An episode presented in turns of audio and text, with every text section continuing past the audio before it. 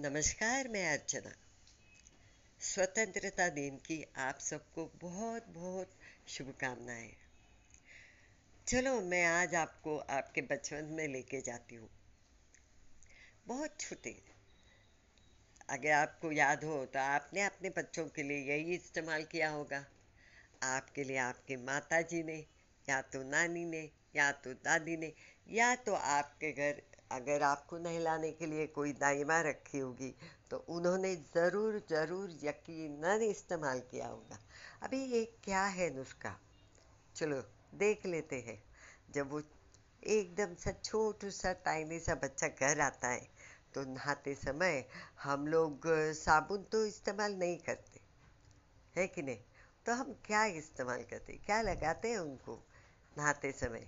हम लगाते हैं बेसन मलाई और हल्दी का एक अच्छी तरह से मिक्स करके लगाया हुआ घोल लगाते हैं। क्यों लगाते हैं वो? क्योंकि वो बच्चा बहुत नाजुक होता है, उसकी स्किन बहुत नाजुक होती है। तो हम लोग ये लगाने से इसके साइड इफ़ेक्ट्स तो है नहीं।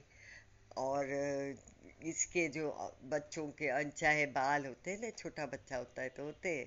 तो वो जाने के लिए उनके शरीर पे जो रिंकल्स होती है वो आ, मतलब निकल जाने के लिए और उनकी स्किन फेयर होने के लिए चमकने के लिए ये सब के लिए हम लोग वो घोल इस्तेमाल करते हैं। अगर चार पाँच छः दिन के बच्चे को हम ये लगाते हैं तो आप ही सोचिए किसी को भी चलता होगा है ना? लेकिन हमें याद हो के भी हम लोग ये नहीं लगाते। अभी ब्यूटी पार्लर बंद है तो हम लोग क्या लाते हैं? बड़े बड़े अच्छे अच्छे महँगी क्रीम लाते हैं। जिसे चाहे बाल निकालो तो ये क्रीम। अगर आपको फेयर होना है तो वो क्रीम। अगर आपकी रिंकल जाना है तो ये क्रीम। तो हम भूल ही जाते हैं कि आपके घर में ये इतना अच्छा नुस्खा होने के बावजूद भी हम लोग ये लगाते नहीं हैं। तो अगर आप घर में हैं, या तो घर में ना भी हो तो सैटरडे संडे छुट्टी होती है ना तो ये लगाना चालू कीजिए। Just see the difference in your skin see the difference in your glowing skin and you will be very happy यकीनन मैं कहती हूँ। और आपको मतलब मैं फिर से याद दिला दूँ कि शादी के दो दिन पहले दूल्हे को और दुल्हन को यही तो घोल लगाते हैं। लगाते हैं कि नहीं? हल्दी का। तो ये क्यों लगाते हैं?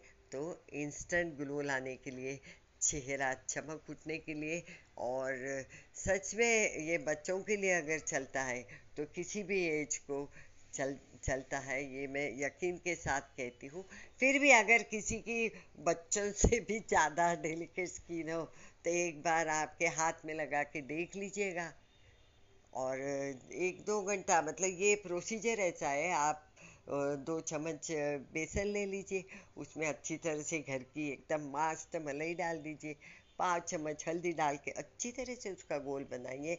आपके चेहरे को, आपके नेक को, आपके हाथों को लगा के एक पंद्रह मिनट पंद्रह बीस मिनट रुकिए।